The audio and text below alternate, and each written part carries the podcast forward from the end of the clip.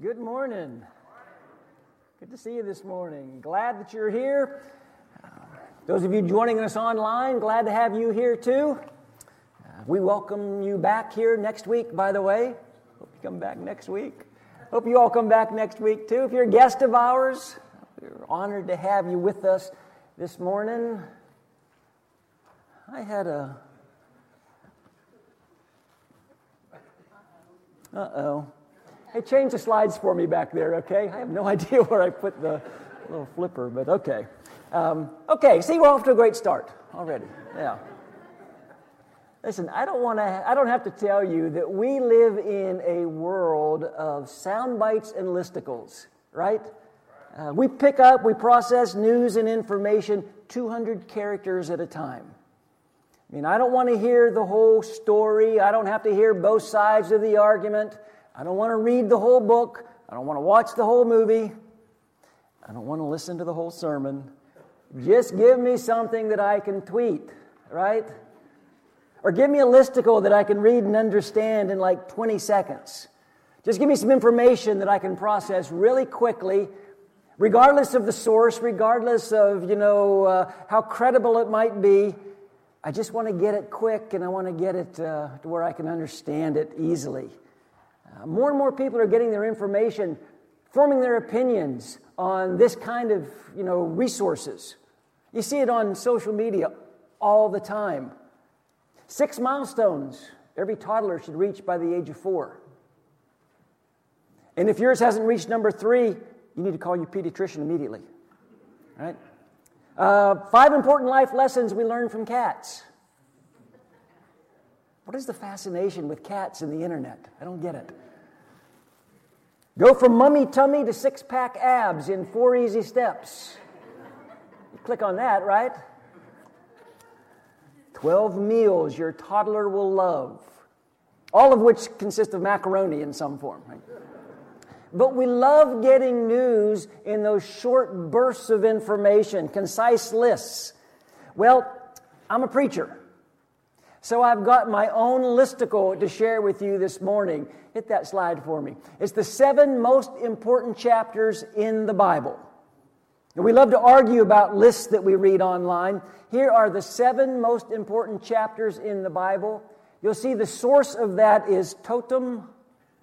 That's an acronym, acronym for Tim on a Tuesday morning. so, yeah, this is my list on Tuesday morning it might change a little bit, you know, on a Friday afternoon, but this is what I came up with sitting at my desk on a Tuesday morning, which is where most of these lists come from, by the way. Some guy in his basement on a laptop, right? But here are my seven most important chapters in the Bible Genesis chapter 1, creation. In the beginning, God created the heavens and the earth. Pretty important. Uh, Luke chapter 2, the birth of Jesus. Psalm 23, I had to put something in there for David, you know, the, the, greatest writing by the world's greatest writer. So, Psalms 23, I think, is one of the seven most important chapters in the Bible. 1 Corinthians 13, the love chapter. It's my list, so I get to put that in. Um, Acts chapter 9, the conversion of Paul. And my wife and I argued about that. She said John chapter 1 should be in there, but but I put Acts chapter 9 in there, Matthew 28, the resurrection as well as the Great Commission. Then Acts chapter 2, the beginning of the church. You know, those, those lists, we like to argue about those kind of things, and I guess we could all argue about those seven most important chapters in the Bible. I'm sure someone will stop me, several people will stop me in the lobby and say, This should have been on there, this should have been taken off. It's not really the point of the sermon, okay? But I think most Bible students, as well as Bible scholars, would say Acts chapter 2 belongs in that list. Acts chapter 2 is a monster chapter, and we have talked a lot in the past several months about the second chapter of Acts. You see, the Holy Spirit poured out on the apostles, Peter stands up in Jerusalem and preaches what we call the first gospel sermon on the day of Pentecost, also the greatest gospel sermon ever preached, by the way. Three points Jesus Christ is Lord. About 3,000 people received that message, repented, and were baptized. And then when you get to the end of Acts chapter 2, we get a glimpse of how those very first Jesus followers were living their lives. We are so impressed with uh, the second chapter of Acts that we have adopted 242, going back to Acts chapter 2, verse 42, sort of as a theme, a focus here at Bay Area. We want to serve, we want to live, we want to love, we want to follow, just like those first century Christians lived and loved and served and, and followed.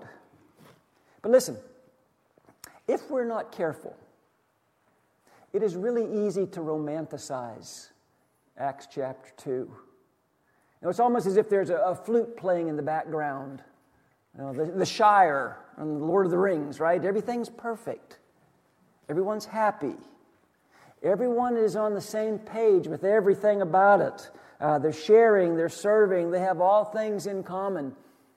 Their numbers are growing daily. Who wouldn't want to be a part of that, right? But guess what?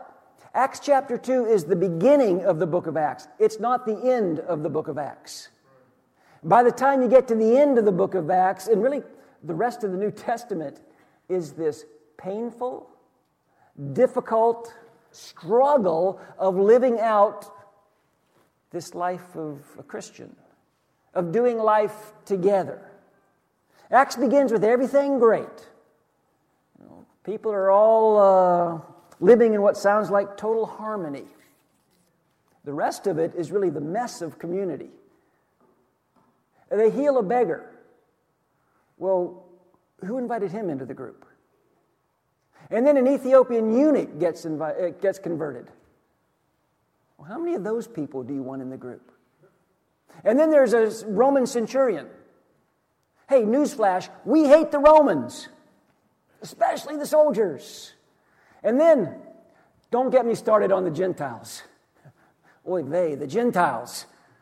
Right? This tight little group that is so great, all of a sudden it's getting pretty diverse in ways that no one really saw coming.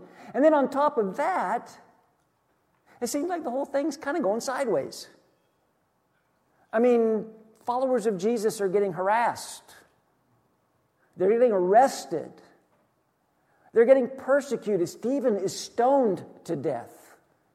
In fact, just a couple chapters in, and people are actually fleeing Jerusalem for their lives because of the persecution that's arisen from them being followers of Jesus. I mean, the book of Acts begins with this beautiful soundtrack, you know, kind of playing in the background of perfect peace and, and harmony. By the time you get to the end of the book, it's like the soundtrack of Jaws playing, you know. Dun, dun, dun. Everything is unsettled, everything is unresolved, troubled. But I think the rest of the book of Acts is really the perfect argument as to why what happened in Acts chapter 2 had to have happened. And that community and that unity and that bond that gets formed in Acts chapter 2 is vital, not just for this group of Christians to, to survive what was coming down the road, but actually thrive in what was coming next in this life that they're living together. Now, last week I, I talked about the fact that it's God's plan that nobody live a life of loneliness that no one live a life in isolation, that we're created in a way to be known and loved and to love other people, to be cherished. And God's plan for that, His strategy, is the church. Again, it's a beautiful thing when the church becomes the church. Well, what did that first church look like? Well, I hope by now this is uh, familiar to you. They devoted themselves to the apostles' teaching, to the fellowship, to the breaking of bread, and to prayer. They devoted themselves. We've talked about what a strong word that word devoted is. They understood how important it was that they were serious about studying what the, the apostles had to say about Jesus. And they understood the need to be in each other's lives, to kind of get rid of the, the facade that they put up, you know, those masks that they were wearing, just be real with each other. They understood the need to, to share meals together, to be in each other's homes, to really get connected. And they were devoted to prayer. They understood they had to be devoted to prayer. And it appears that this happened all the time. The, the, these first followers of Jesus, this is just how they were living their lives. This didn't happen just like on an hour on a weekend. They were meeting every day in the temple courts, they were meeting from house to house. I got to thinking about this this past week. How many of you remember your first day of middle school or junior high? For me, it was junior high. No one, okay, a few people. I, I remember, for me, it was seventh grade. And I remember my first day of seventh grade. It was the day I went from the little school to the big school. Although for me, it wasn't a very big school, but it seemed big. It was a lot bigger than the little Pin Run Elementary School that I was used to, okay? Four different elementary schools go to the consolidated junior, senior high school. So the first day of seventh grade was kind of a big deal. And I remember being very anxious about going to the first day of seventh grade. You know what I was worried about? It wasn't my classes, certainly wasn't my grades. I wasn't thinking about that. I wasn't worried about the longer bus ride. I wasn't worried about getting lost in the hall. There was only just one hall. The thing that I was worried about who am I going to sit with at lunch? That's what I was anxious about. What if Johnny Fyock's not in my same lunch? What if Leon Kinsey's in a different group? Who am I going to sit with? Who's going to be my friend? I don't think we ever outgrow that question. I think as adults, we still are anxious about who's going to be my friend? Who am I going to connect with? And the reason we ask that question is because we all understand just how important community is. We understand that we were made to live in community. You know, I've been telling you all along that community is a good thing. Listen, it's a God thing as well. That's how we're created, that's how we're wired to live in community, to live our lives connected to other people. And all the way back in Genesis chapter 2, God looks at creation. This good creation, everything's good. And he says, uh oh, something's not good. And you know what he said wasn't good. It's not good that man should be alone. This guy's all by himself. So he creates Eve. And here we have this first little community Adam and Eve. They kind of started the whole thing. Uh, God made it pretty clear from the beginning this isolation and aloneness, lack of togetherness. It's not a good thing. So, community is a good thing. Community is a God thing, but it is also sometimes a very elusive thing. Some of you are in a season right now where you're finding it very difficult to make friends, finding it very difficult to make connections, to find a place where you feel like you're known, find a place where somebody might miss you, you know, if you didn't show up. Some of you are new to this area, and we're still in a pandemic. And you remember your old friends back home and you're homesick and you're lonely. Or maybe you've been in this area for a long time, but boy, I just haven't been able to connect with anybody.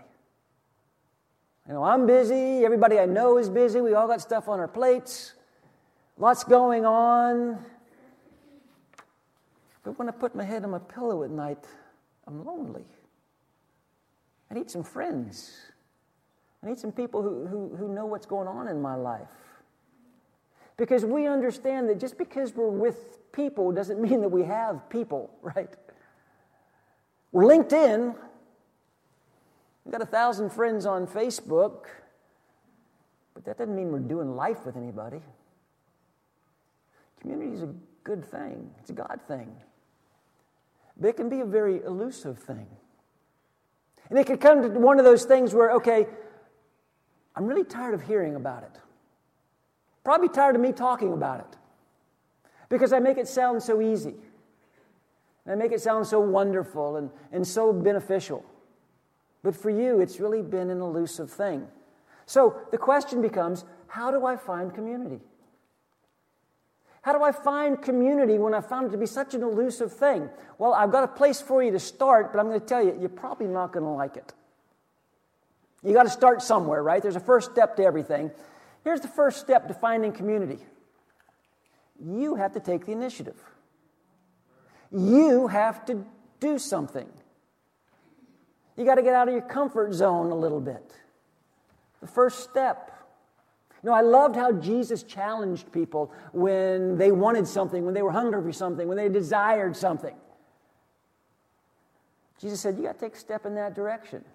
Ask, and it'll be given to you. Seek, and you'll find. Knock, the door will be open to you. For everyone who asks receives, who seeks finds. To everyone who knocks, the door will be opened. Notice everything that Jesus offers,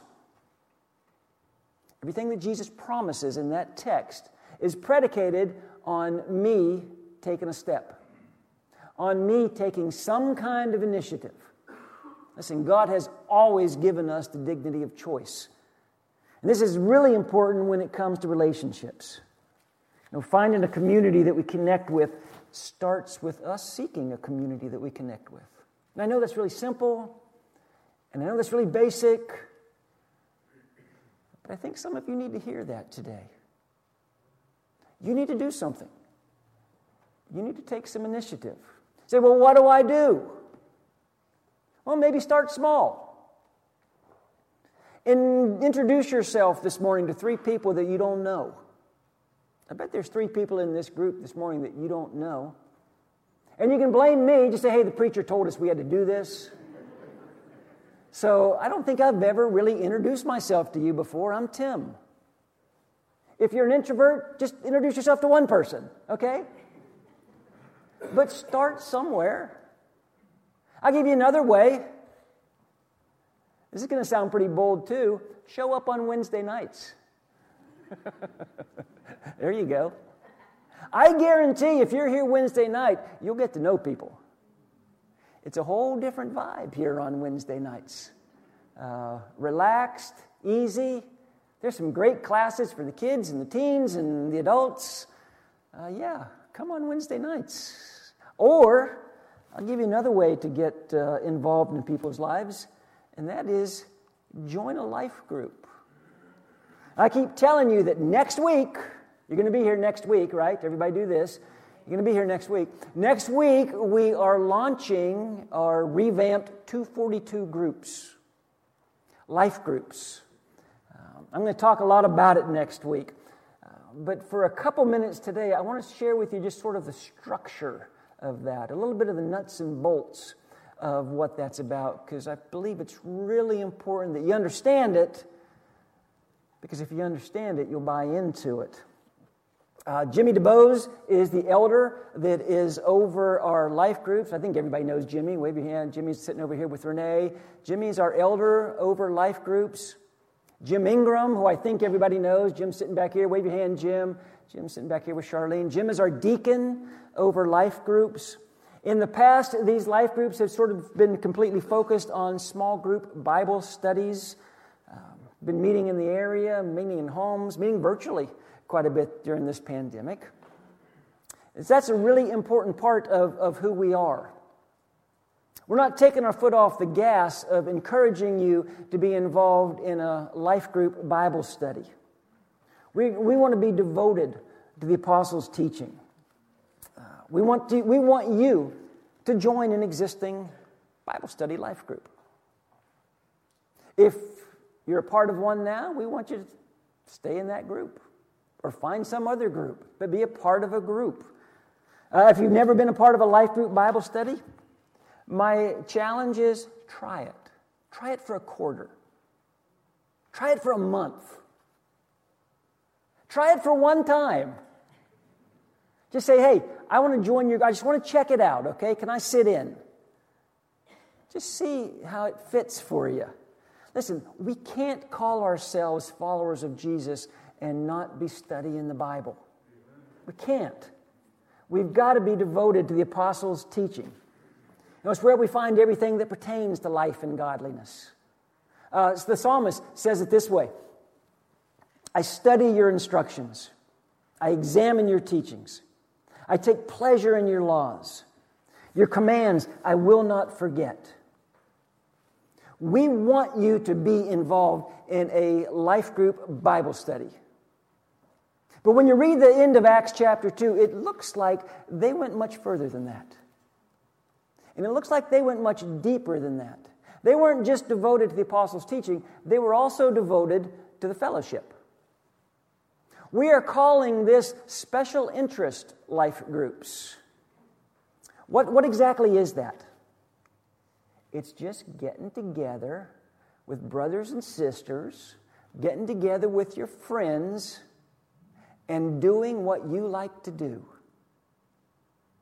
It's as simple as that. It's just some people getting together and doing what they like to do. And I'm really excited about that because I think there's a thousand different directions that this could go. Uh, special interest groups might consist of maybe some young moms getting together on a Saturday morning and walking in a park together. Might be some guys playing golf on a regular basis. I like to run, I like to jog. I don't want to run as far as Josh runs. And I don't want to run as fast as Crystal runs.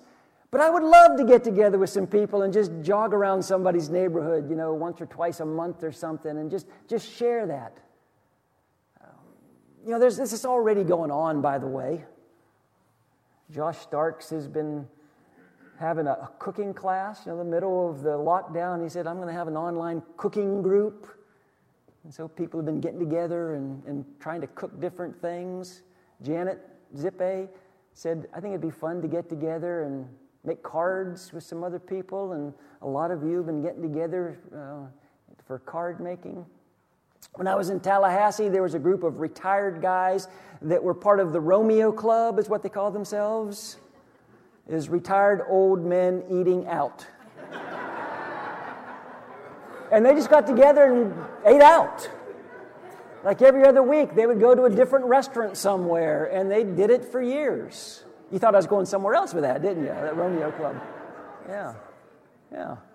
Uh, someone suggested maybe a to do crew. You know, what if some families got together and once a month they spend a Saturday morning working in somebody's yard, helping somebody or you know, clean up their garage, you know, whatever. Just some time spent together. Okay, who decides what those groups look like? Well, you do. you decide what they look like. You decide what they're going to be. Yeah, we're going to have some people in place to help you as far as the structure and communication and organization, that kind of thing, but you know, I don't know what you're interested in. I don't know what you'd like to get together with, with other people to do. And I've already been asked, and I'll answer it now are these special interest groups Bible study groups? Maybe. Probably not. What they are is getting people together to get to know each other, to get to trust each other, to make connections. When we start sharing our lives, will we get to trust others? Know, I reference it fairly often because it's one of my favorite passages in the Old Testament when it talks about Jonathan strengthening David in the Lord. If you know somebody, if you have a friend who can and does strengthen you in the Lord, that is invaluable. You know, when you get Christians together doing anything, good things happen. And when you get together doing anything with other Christians, you're going to be encouraged. You just are. So they devoted themselves to the apostles' teaching, that's Bible study life groups. They devoted themselves to fellowship, that's special interest life groups. But then they also devoted themselves to the breaking of bread. That's, that's hospitality. That's just sharing in hospitality. I think it was three years ago, Harry McKay gave me a book. The title of the book was The Gospel Comes with a House Key. It's a pretty simple little book, but it sort of reminds us that good things happen when we open our homes, when we share our homes. Special things happen when we're in each other's homes. Special things happen around a table. You know, most of us, like most Americans, I guess, live in communities now, but they don't live in community. And our lives are lived online, but not so much on the front porch anymore. We've got to get comfortable being in people's homes again. We have all these bigger, nicer, more comfortable homes, but we're not using our bigger, nicer, more comfortable homes for the sake of the kingdom.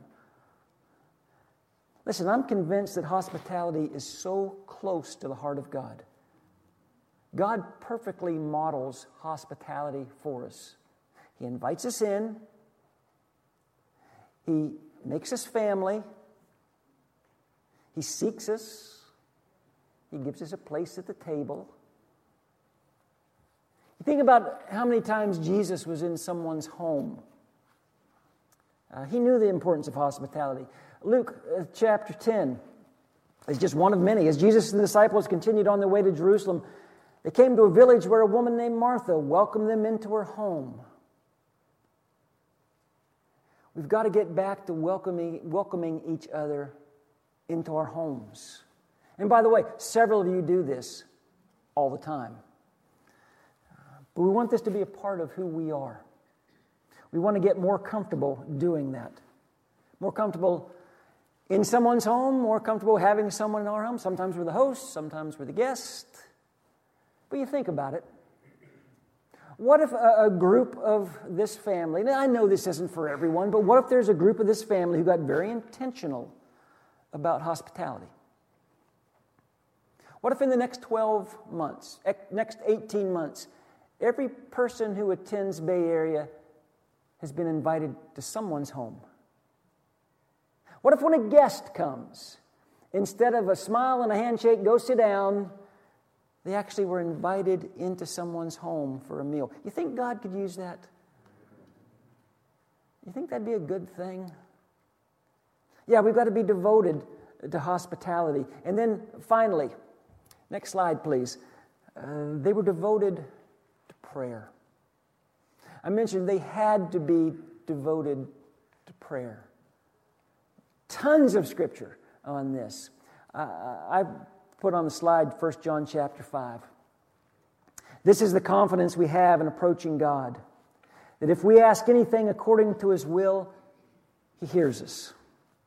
And if we know that he hears us, whatever we ask, we know that we have what we asked of him. At the end of last year, I spent, I think, six or seven weeks going through a series on prayer and the importance of prayer. You know, nothing that we are talking about Nothing that we have been planning, nothing that we're dreaming about is going to happen without prayer. Nothing that we're forming and nothing that we're trying to, to implement is going to happen without God being involved, without prayer being a big part of that. So, we're going to be forming some prayer life groups. Groups of people who are going to commit to, to praying for specific needs, praying with specific people, What's that going to look like? I don't know. I'm not quite sure, but I know we're going to be more of a praying congregation, more of a praying family. So, four different types of groups Bible study, fellowship, hospitality, prayer. Next week, I'm going to explain these a little bit more. I'm going to introduce you to four couples who have agreed to sort of head up each of these uh, different 242 groups. You can have a chance to ask some questions. Most importantly, you're going to have a chance to take some initiative. You're going to have the chance next week to do something. Listen, we want everyone connected to someone. We want everyone to be a part of some connection here in this family. We're going to have a lot of different ways for you to do that. But we want everyone doing life together. And you might say, well, you know what? That doesn't sound very evangelistic to me. Sounds mighty inwardly focused. Listen to what I'm about to say. The vast majority, the overwhelming majority of evangelism doesn't happen right here. It happens when we're with friends. It happens when we're just working with somebody, playing with somebody, talking to somebody, sitting around a table with somebody. When Jesus gave the Great Commission, He didn't give it to an organization, He gave it to a bunch of people. He gave it to you, and He gave it to me. The Great Commission, go and make disciples, that's on me. That's on you. Most of you have been in the kingdom long enough, you don't need that explained to you. We share Jesus. We love Jesus. When we're around people, our lives should be reflecting Jesus. And all four of these groups, we want to share the good news of Jesus. I'm excited about that. Corrie ten Boom said this When a Christian shuns fellowship with other Christians, the devil smiles. When a Christian stops studying the Bible, the devil laughs. When he stops praying, the devil shouts for joy. Sounds like she read Acts 2:42, right? They devoted themselves to the apostles' teaching, the fellowship, the breaking of bread, and prayer. Everyone was filled with awe. Many wonders and miraculous signs were done by the apostles. All the believers were together and had everything in common, selling their possessions and goods. They gave to anyone as he had need. Every day, they continued to meet together in the temple courts.